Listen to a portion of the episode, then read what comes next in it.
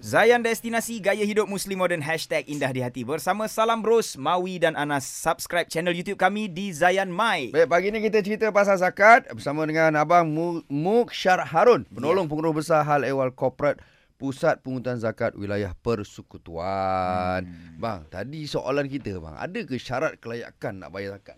ha. Okey. Dalam setiap amal ibadat kita pastinya ada syarat lah. Okay. Uh, baru dia jadi amalan dan uh, tuntutan. Okey, Okay, ha, nak betul. semayang ada syarat kan. Hmm. Kena ada semayang contohnya kan wuduk. Okey. Ah, Zakat pun macam tu juga. lah. Ah, zakat begitu juga. Okey. Basically zakat ada lima syarat dia. Kalau cukup lima syarat tak ada excuse lah. Alright. Tak ada alasan lah saya saya apa kan tak boleh. So Okey. yang pertama Islam, mesti orang Islam lah insya-Allah. Hmm. Yang kedua uh, merdeka.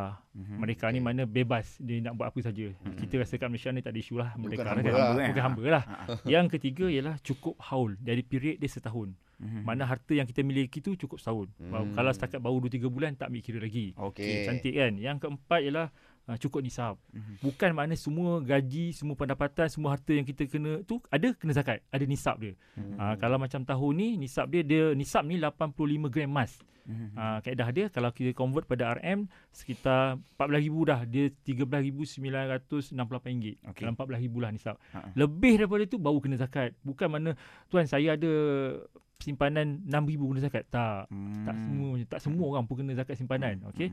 Yang kelima ialah uh, cukup ni milik sempurna.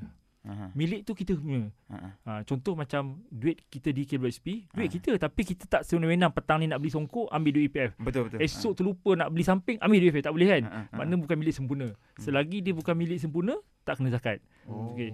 Cuma uh, anda perasan tak ada satu syarat yang biasa disebut tapi tak disebut di dalam zakat. Apa? Akil balik.